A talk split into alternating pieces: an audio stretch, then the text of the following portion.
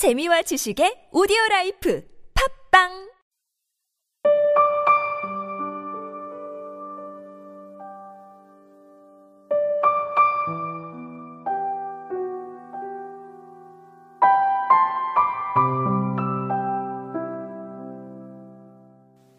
내 마음 저 달처럼 차오르는데 네가 쌓은 돌담을 넘지 못하고 새벽마다 유산되는 꿈을 찾아서 잡을 수 없는 손으로 너를 더듬고 말할 수 없는 혀로 너를 부른다. 몰래 사랑을 키워온 밤이 깊어가는데 꿈의 페달을 밟고 너에게 갈 수 있다면 시시한 별들의 유혹은 뿌리쳐도 좋았다. 최영미 꿈의 페달을 밟고 중에서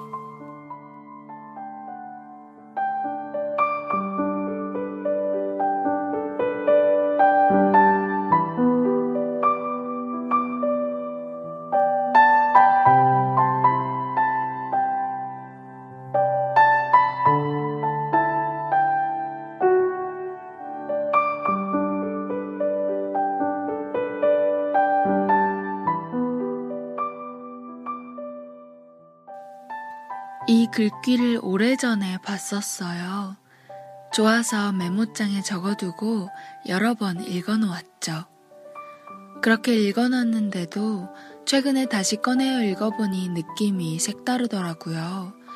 좋은 건 여전하지만 처음에 읽었을 땐 내 마음 저 달처럼 차오르는데 네가 쌓은 돌담을 넘지 못하고 이 구절에 마음이 많이 쓰였다면 이번에 읽을 땐 몰래 사랑을 키워온 밤이 깊어가는데 꿈의 페달을 밟고 너에게 갈 수 있다면 시시한 별들의 유혹은 뿌리쳐도 좋았다.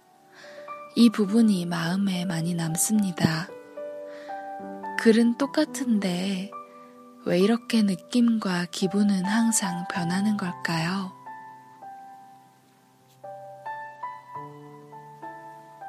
짝사랑이란 것이 가지고 있는 게 본래 그런가 봅니다. 불완전, 불가능, 혼자, 외로움, 그리움, 설렘, 그리고 간절함, 기다림. 그런 것들을 모두 가지고 있으나 이뤄질 수 없어서 슬픈, 다 가지고 있지만 결국은 쓸쓸할 수밖에 없어서 그래서 글로 짜이면 눈에 이토록 들어오나 봐요.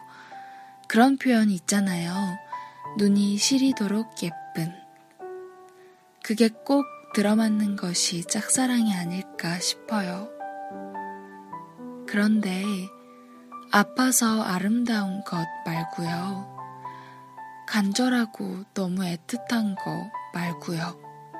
짝사랑이 가장 완전해서 아름다울 때도 있더라고요.